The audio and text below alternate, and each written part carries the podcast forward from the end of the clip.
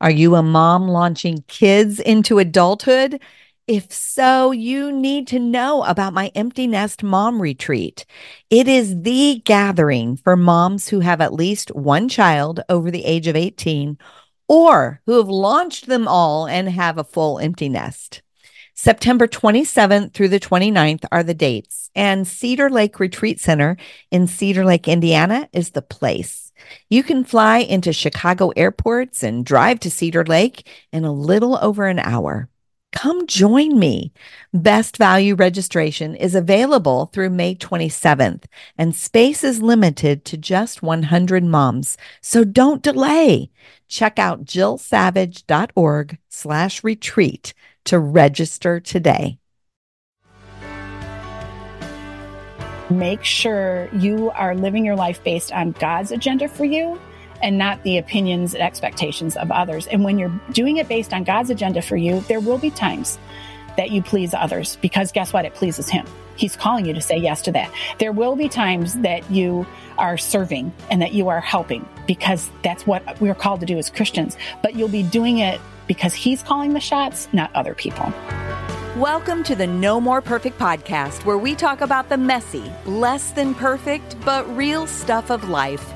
My name's Jill Savage, and I'll be your host. I'm so glad you're here. Well, hello, friends, and welcome back to the No More Perfect podcast. I have some questions for you. So, are you ever overwhelmed by others' expectations of you? Do you ever feel torn in a million different directions as you try to make everybody around you happy? Would you like to live with less overwhelm and more peace and purpose? Well, if you answered yes to any of those questions, today's episode is for you. And helping me explore this topic is my friend Karen Ehman. She's a speaker, a New York Times bestselling author, and a recovering people pleaser. Welcome back to the No More Perfect podcast, Karen. Hey, Jill. Thanks for having me. Oh my goodness. It's always good to chat with you. And you and I could chat about just about any topic, but I am excited about this one. you know, um, the first time we talked, it was uh, about a year ago, um, episode 17, and it was titled How to Reach Out to Those Around You. And we were talking about hospitality, and I've included the link to that episode in the show notes. But a lot has happened in your life since you and I talked. So, can you just give us a little bit of an update of what's been happening in your world? Yeah, it's like uh, can you say emotional roller coaster? I've had yes. in the last, well, even in like the last just over two years, I've had a son get married, which was yay on the roller coaster. mm-hmm. And we moved to a new house, another yay, we moved to a new town. My father passed away. There's the low, you know? And then to make a long story short, I've had several, eight people close to me in my extended family and one close friend pass away, including my mom, my dad, and my stepmom, oh, all in a little over two years. And also, my other child, my daughter, got married. So we had two weddings. And now I found out I'm going to be a grandma for the first time. Mm. So, you know, I was thinking back, Jill, before you and I talked today that remember in high school when you had like psychology or sociology class and that you would take that little test that had you rank the different um, major stressors in your life. Sometimes they could be yes. happy things and sometimes they could be sad things like a death. Like if I would add up my points, I think the chart would blow up because I not only had all these deaths, but I've had like a major move.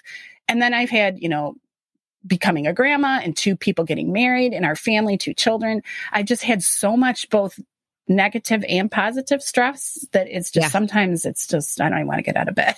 yeah, it is a lot. It is a lot. Well, and even your daughter's wedding happened right at the beginning of COVID and you weren't able to be yeah. there. Yeah, it was supposed okay, to be a, yeah. way more stress. Yeah, it was supposed to be a, a, family and close friends only surprise wedding in Spain. Like we all knew it. It wasn't an elopement, um, but it was just like we were going to do a destination wedding in Spain and then COVID hit. And so we ended up throwing together a wedding in eight hours instead the week before we were supposed to go to Spain because the the flights had just shut down and we're like, okay, well, we're not going to Spain. What are we going to do?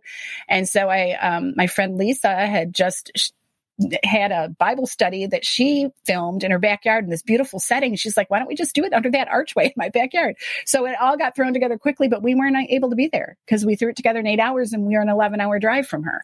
So we all watched it on Zoom, which was kind of fun because then there were like 60 people at the wedding instead of like 14 like they were supposed to right. be. But yeah, that was another stressor. So yeah, it's these, these last couple of years have just been just it's crazy intense. Right, right. And then if you add people pleasing into the mix of all of that stress, you get more stress. Yes. you get a lot more stress. And so that's, that's really what I want to explore with you today because what I find is that uh, I know for those of us that write nonfiction books, it usually comes out of our own journey. And so, so Karen, I'm, I'm guessing that that's exactly what has happened with you here. So tell us ultimately, your new book is titled When Making Others Happy is Making You Miserable. So tell us about the journey that you have been on that got you to the point where you wrote this book. Well, you are very insightful because it was the beginning of all of the these major deaths and moves and stress that really triggered me getting out of the prison of people pleasing. But up until then, so I got to start up until then, I've been a people pleaser my whole life in elementary school, I wanted to please my teachers. I wanted to get good grades. I wanted all the kids on the playground to like me. And as I grew up and became a teenager and an adult, it only got worse. And for decades, I have struggled with living my life based on the opinions and expectations of other people. And it just kind of became a pattern I fell into. And when the beginning of all of these major life events in the last two, two and a half years started to happen, is when I hit the wall. My mm. dad had just mm. passed away. We had just moved to a new town to be closer to my dad and my stepmom and my mom so we could help them. And 19 days after we moved, my dad fell, went in the hospital, never came home. And so I was adjusting to this new town, this new home, the, the, death of my dad, but I was still keeping up my people pleasing ways. And I just one day got a very simple call from my best friend from uh, college. She wanted mm-hmm. to to see um, if her son, who was going to be doing an internship in a town near us, once in a while could stay overnight at our house because he had an hour and a half commute to work. And some nights he was going to have to close up at like 10 o'clock, but be back at eight the next morning. And she's like, can he sure. just hang out with you? And normally I'd go, no problem. The kid's like another kid of mine, you know, no problem. But I, it was one of those times, and I'm sure you and your listeners have had this where like my brain was saying, say no, say no, say no. But my mouth went, sure, you know, mm. and I remember mm. so vividly, I grabbed a box of tissues and my phone right after I hung up from her call and I walked out to the back of our property. We have this little fire pit out there. And I usually love going out there, reading my mm-hmm. Bible mm-hmm. or sitting and whatever. But I just bawled my eyes out and I thought, I am trapped in a prison of people pleasing and I don't know how to get out. I just don't know how to get out. Mm-hmm. And uh, it was that that started me on this journey. I did some some pretty specific things that were kind of um, very out of character for me, but I really needed like a clean break and to start over because I was trapped because for years I fell into this pattern and everybody knew it. So they took advantage of it. But mm. I just couldn't handle it with all the other stress I had going on. I just, I couldn't do it anymore. Right.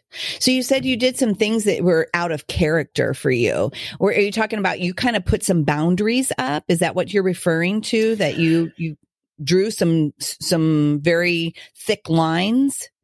Yes. So what happened was after about three days of me you know, just stressing about this. Yes, I'd said, and knowing I needed to do something. And in those three days, I started having some physical manifestations of stress.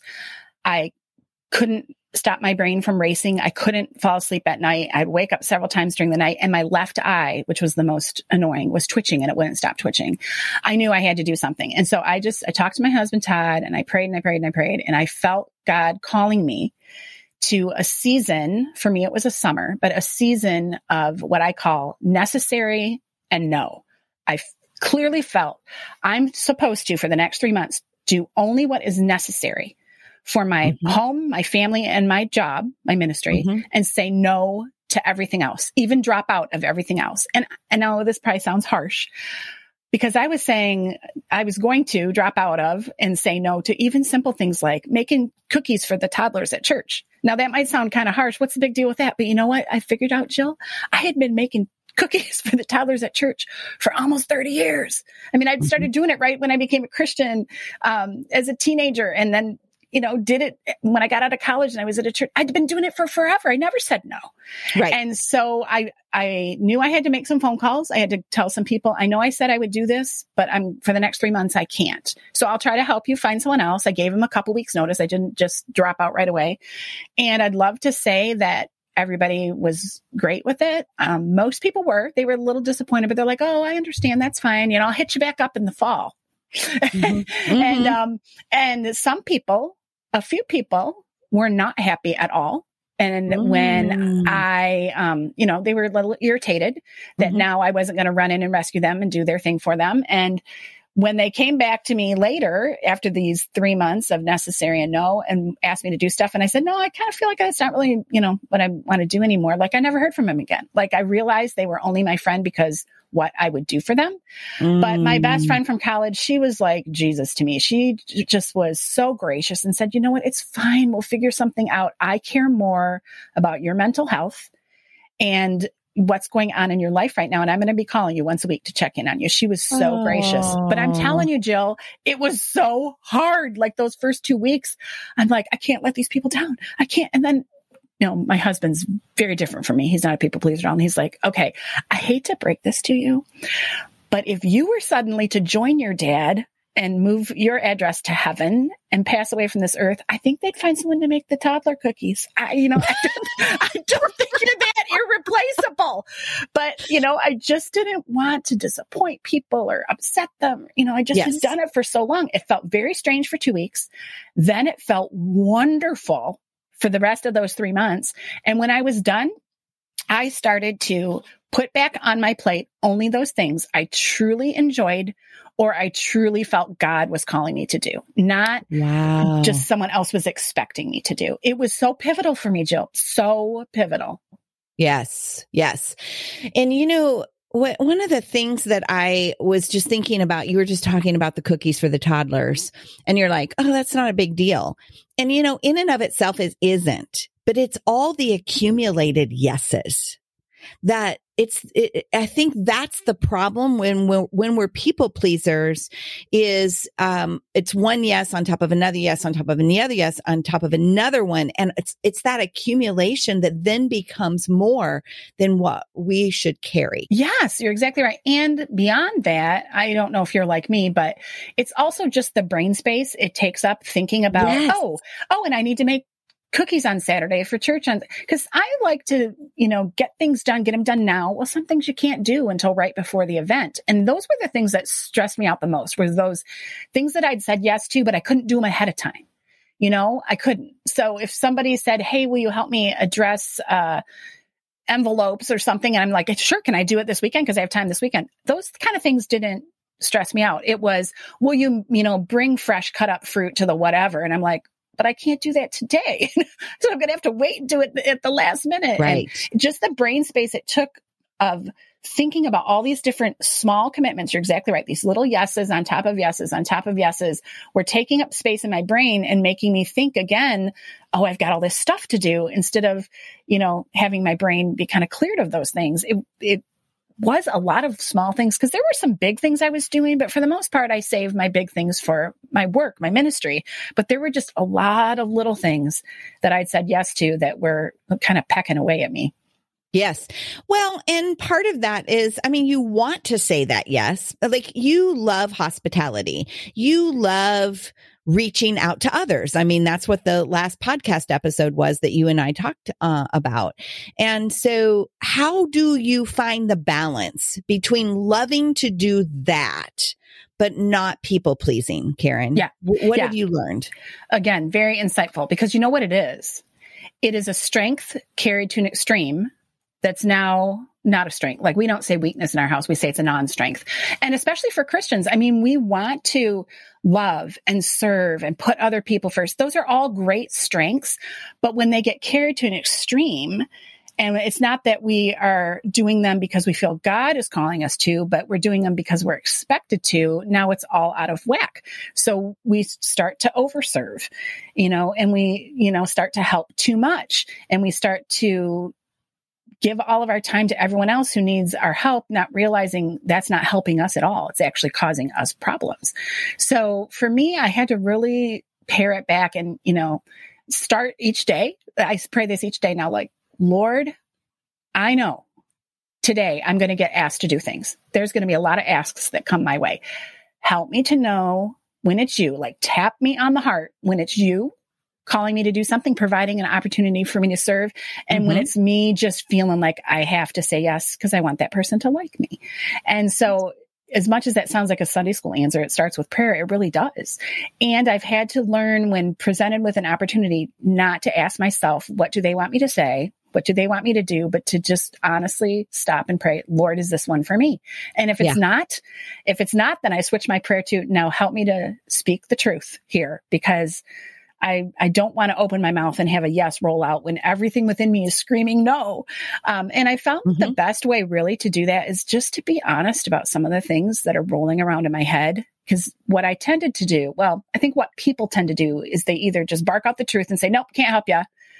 I didn't tend to do that. I went the other extreme and I would try to say no, but I would over explain and give yes. all the different reasons why this is why I can't say yes. And I'm just explaining, explaining, explaining. And not only is my mouth kind of tumbling down the stairs because I'm giving all these explanations, but then that just gave them, you know, targets to shoot at. They're like shooting down my, my, my mm-hmm. excuses and saying, oh, well, you can't do it this week. Well, you can do it next week then, you know? So I learned instead to just out loud say things like, okay, I just have to be honest right now. Everything within me wants to say yes because I love you, Jill. You're my friend and I want mm-hmm. us to still be friends. I don't want there to be awkwardness in our friendship, but I'm telling you, I just don't have the bandwidth for it right now. So as much as it pains me to say no, I'm going to have to say no, but I, I hesitate too because I hope we're still okay if I say no. Mm-hmm. Like, why can't we just say that out loud?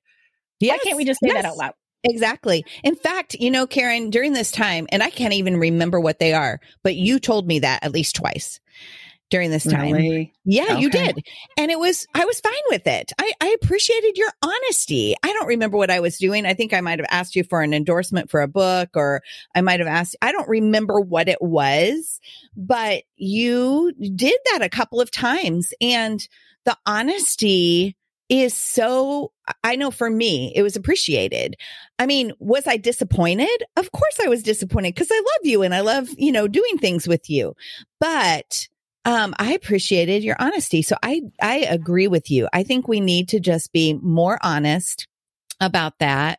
Um, and whole, the whole bandwidth thing. It's a great, that's just some great language that people mm-hmm. understand, mm-hmm. right?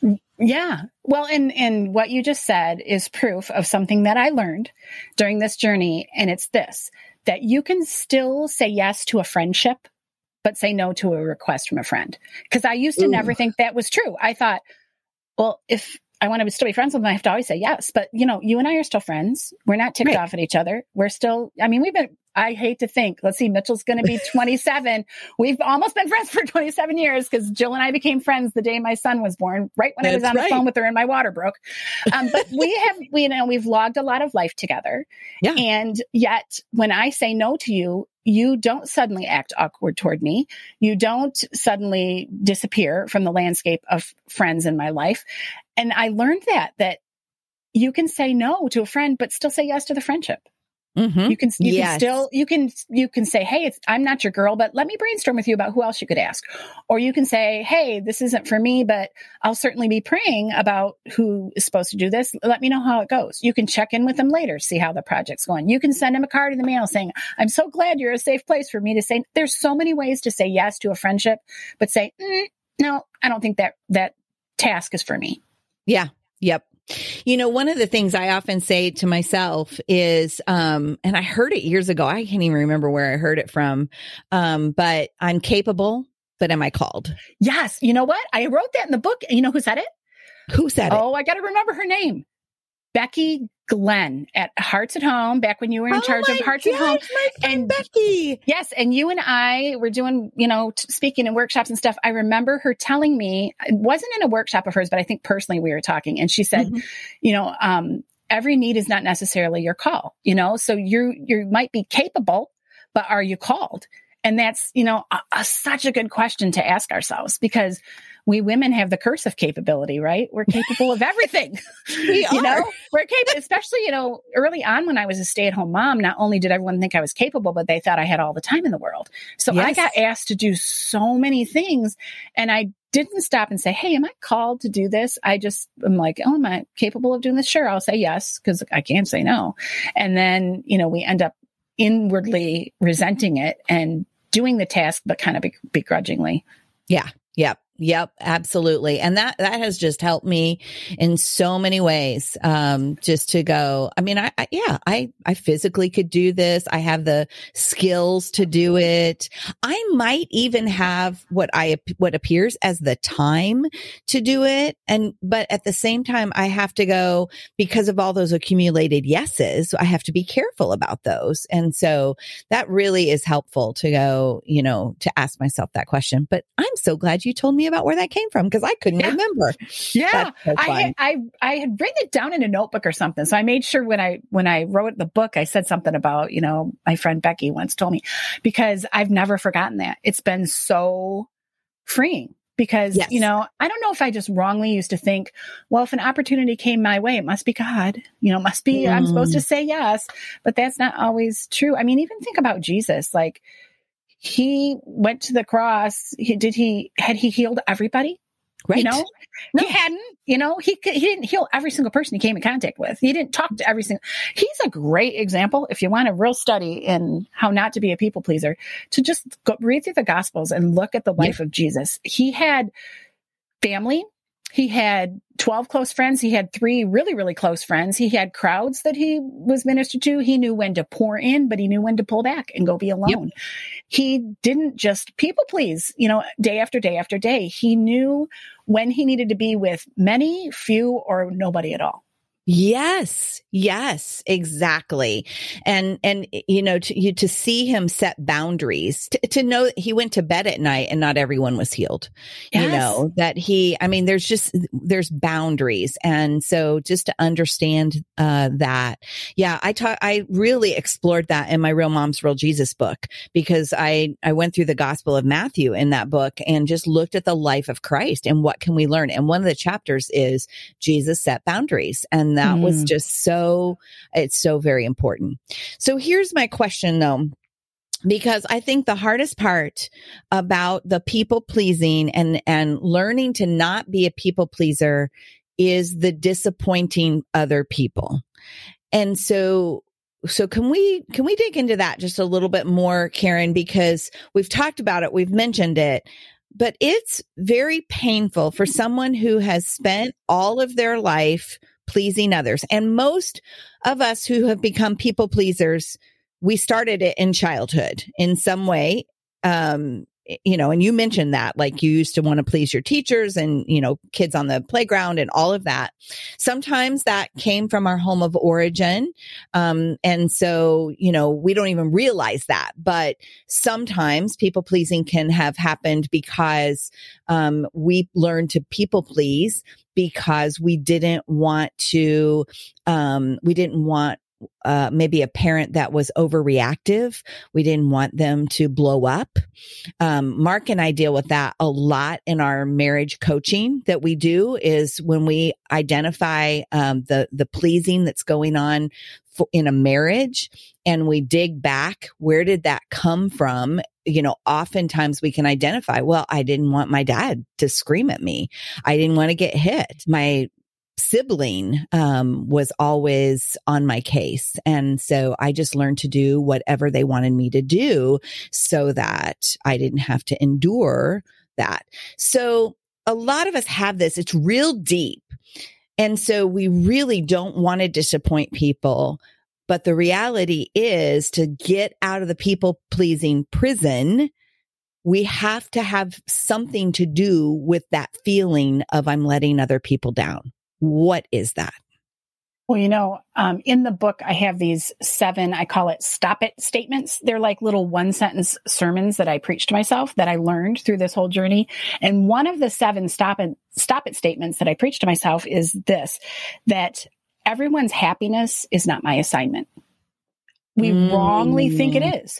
It's not my assignment to make everyone happy it's God's job to bring them joy, but it's not my job to bring them temporary happiness by saying yes to what they want me to say or behaving in a way that they want me to behave. You know, and then when that's over, now the expectation is I'm going to keep doing it to keep making them happy. And their happiness is not my assignment. And you're right. Some of us do it because, and I, I do it two different ways because of my family origin. I had my dad who ended up at the end of his life being a wonderful um, Christian grandpa, father, everything, but he went through a time where he was an, a rageaholic, an alcoholic, and was abusive. And I learned to please him because I didn't want to make him angry. You know, yes. I didn't want him to stomp his foot. I didn't want him to swing his fist. Yeah. But with my mom, she had so much sadness in her life because of what my father was doing with his drinking and his abuse. And he left her and she had two kids, no job, no car, and didn't even know how to drive. She had so much sadness that I thought her happiness was my assignment. And so I did, I didn't worry about making her angry. She wasn't a violent person. I worried about not her stomping her foot, but her dropping her smile and being sad. So wow. I didn't want to make her sad. I didn't want to make my dad mad. So I just took this role in life that everyone's happiness is my assignment. And you know what, Jill? It's exhausting. It's exhausting yes. to live your life thinking everyone's happiness is your assignment. It's not. And so now, even to the littlest things um, in my adult life, I was doing it like with the baking of the cookies. It's like, oh, it's going to make them unhappy if I say no. So ah, I have to keep them happy. I have to say yes. And now I'm like, you know what? I'm going to be honest. I'm going to tuck my truth in an envelope of kindness and say what I need to say. And if they're not happy about it, oh, well, that's mm-hmm. not my assignment. It's not my assignment. Mm. Oh, that is really good. So really what you're talking about here, Karen, is you're talking about the fact that you have believed some lies as a people pleaser. You've believed some lies all of your life. Um, the lie that their happiness is your assignment. And so really what you're doing now is you're breaking that lie and you're changing your thinking. Yes, exactly. And then the second part of that, you you explain that beautifully. You believe the lie and you behave this way. And then the second part of that is and so by doing so, you have taught people how to treat you. You've taught them mm. in your life how to treat you. It's it's a, a, true statement. I'm trying to remember. I think it was Tony Gaskins Jr. was the person I first heard say that. There's been different versions of it out there floating around, but it's that you teach teach people how to treat you by what you allow, you know, what you accept, what you don't accept. And so, like to just illustrate this, mm-hmm. let's just say if I were to say to you or any of your listeners, I'm going to give you a hundred bucks 100 bucks cash money right now. If you pick up your phone and you text someone you know will instantly respond to your text message, will instantly text you back. Like, I know who I would text. I'm looking at you, cousin Jamie, because he always instantly, instantly, he's like, always has his phone and always will text. Well, you know what? He has taught me how to treat him. And so I know mm. if I need mm. something quick, I'm going to text him. And then other people I know, like sometimes they don't return my text for three or four days, but we teach people how to treat us. And then we're so mad that they're treating us that way. Like I look at that in my own life with this whole busting out of the prison of people pleasing. I was so frustrated with people you know, like why why do they just assume that I'm going to always do these cookies, or why do they say I'm going to say yes to being in charge of that whole big thing at church or whatever? And again, my husband, man of very few words, he's like, well, you know, it's kind of your own fault. like, just look mm-hmm. at your pattern of behavior.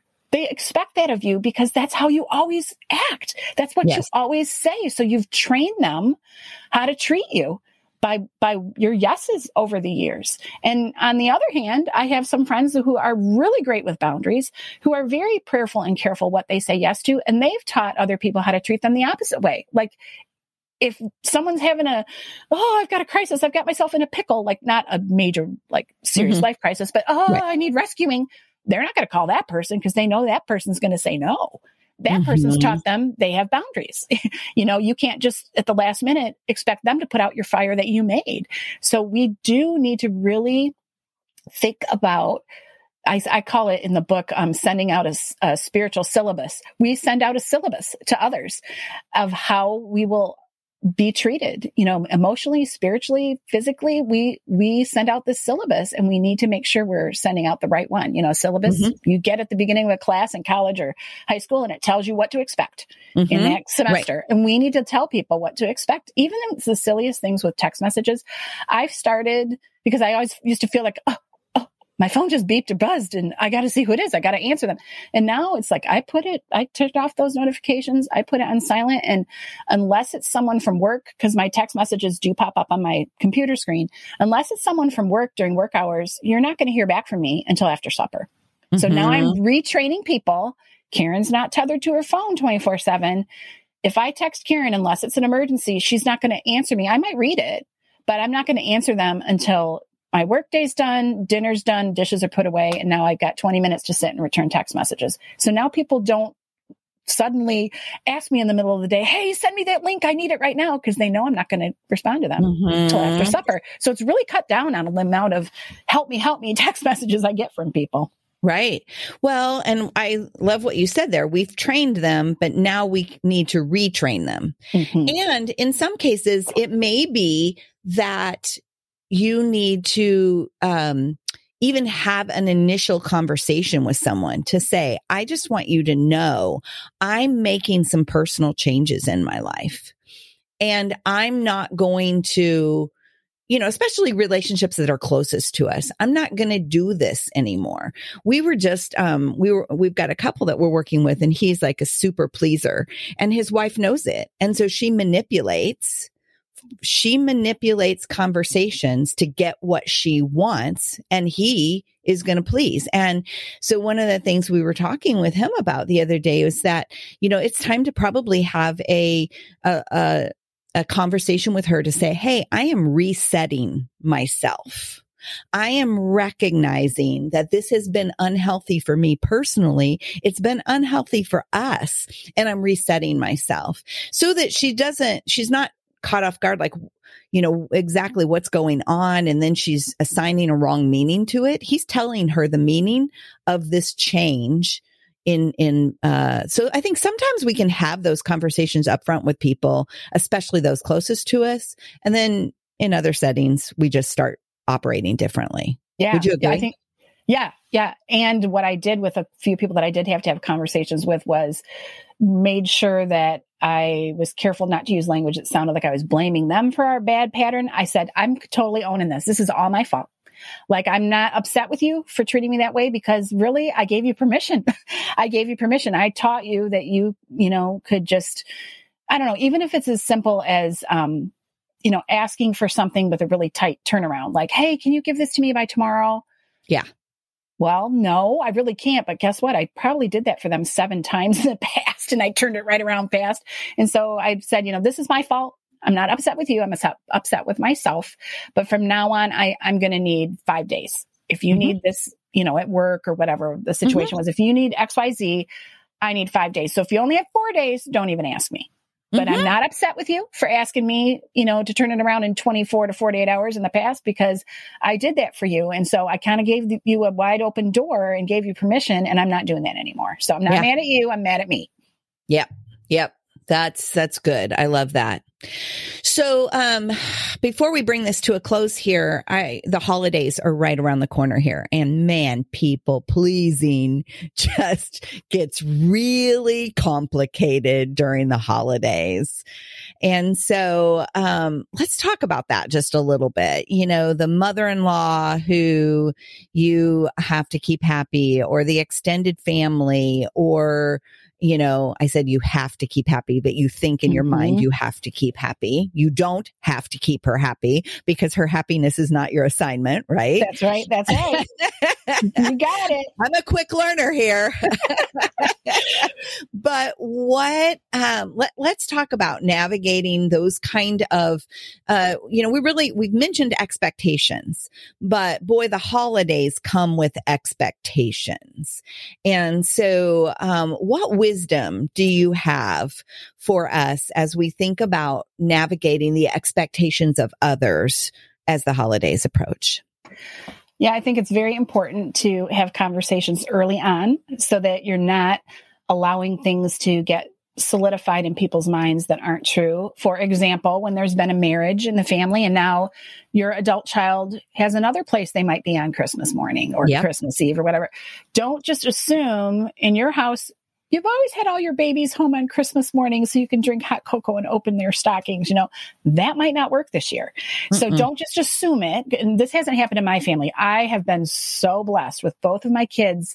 The uh, families they married into. One's a family we've known for 14 years. Uh, I told my daughter for years she should date this guy, and she's like, "No, he's my best friend. I can't do that." Well, now now they're married.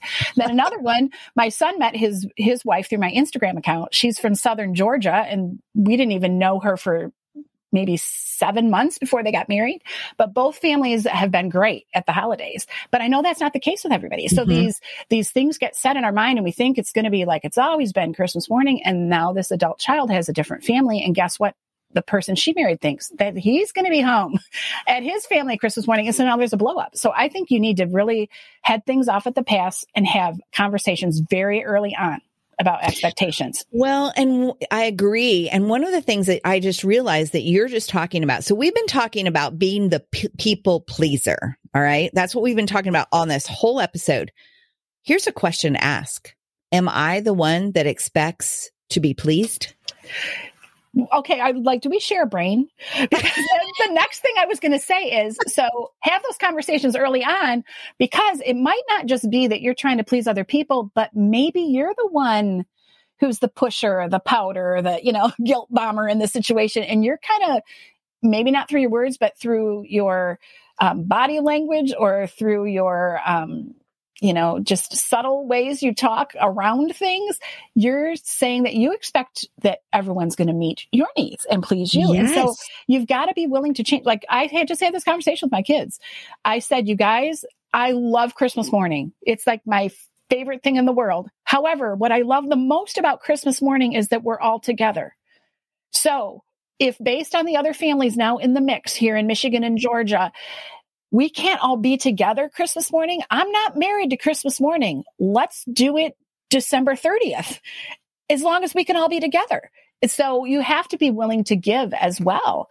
And, yes. and to realize that, you know, what's the most important thing? Cause sometimes I think we want these Norman Rockwell like, you know, uh, experiences and nostalgia and pictures and it has to be on the day but i've had to learn you know it doesn't have to be and then just pray for god to give you ideas to fill your time that you would have been with that person with something else. I'll give a quick example. Thanksgiving. Thanksgiving has completely fallen apart for us. We used to always go to my sister in law's house. Uh, she died of breast cancer seven years ago. Then we started having it here with all the grandparents. Well, they're all gone now. And so um, one year we decided since this was when most of the grandparents were gone and my mom was going to be somewhere else, we went to our church and said, to our person that does ministry with the foreign exchange students. Are there any foreign exchange students who won't have a place for Thanksgiving. And we hosted foreign exchange students for Thanksgiving instead. I love and it. it was fine. And mm-hmm. it was mm-hmm. fine. You know, and this year we're going to North Carolina, going to make some new memories for, for Thanksgiving, going down to my daughter and son-in-law's house. So we have to be willing to change and to ask ourselves, you know, what's the most important thing? And if it's people being together, it might not be able to be on that day because you got lots of people vying for the attention on that day. And it's hard to coordinate, especially if you have more than one child, you know, because you might say, okay, let's do every other Christmas. Well, what if that works for two of your three kids, but for the third one, that family, they're on a different rotation they've been on for 10 years and now it doesn't fit, you know, so you, mm-hmm. you got to right. just hold it all loosely. Yeah. Yes, absolutely. So still on the holiday thing, when we do run into those people, uh, you called them uh, pushers, pouters, and guilt bombers. mm-hmm. Push, yeah, they they push, they pout, or they try to to guilt you into doing what you want. What are some some ways to maintain some healthy boundaries in that? Well, the one I'll mention that's worked the best for us, and this is with a severe case. Like I'm not just talking about someone who maybe just, you know, acts a little sad if they can't host the family Christmas. They really wanted their house. It's been there forever and they're going to be a little sad. I'm talking about the severe cases, like where somebody's very manipulative. Yes. Very combative, very controlling, um, you know, just has to have their way mm-hmm. and it mm-hmm. ends up ruining everybody else's holiday. Mm-hmm. You know, we, oh, it was so hard, but we did this. This was even prior to this whole last four year journey that I've been on. But about 10 years ago, my husband and I determined with this one person who they were both a pusher and a guilt bomber. They weren't a pouter, but they're very manipulative, combative, and controlling. That we decided when we were at their house for a holiday or they were at our house that we had this rule that if they started to behave in a way toward me, it was usually toward me, or toward one of my children, you know, making backhanded comments, um, being critical and caustic, that we were going to, if we were at their house, we were going to leave. We were going to mm-hmm. just say to the kids, Hey kids, grab your things. We are leaving so and so's house now. We were going to make it clear to them that we were leaving the premises, but we were not leaving the relationship. We still loved them, but we mm-hmm. weren't going to tolerate this behavior nor allow our kids to tolerate that behavior. And guess what, Jill? It only took one time. It and only it took one time. Again. Never happened again. We left one time. We had not been there more than seven minutes. I mean, it wasn't even 10 minutes. It's probably seven minutes when this relative started in on, on uh, one of my kids about something stupid. And we said, okay, kids. And they're like, but we just drove three hours. And we're like, we don't care. We'll find a zoo. We'll go do something, you know, but, um, we just said we're leaving.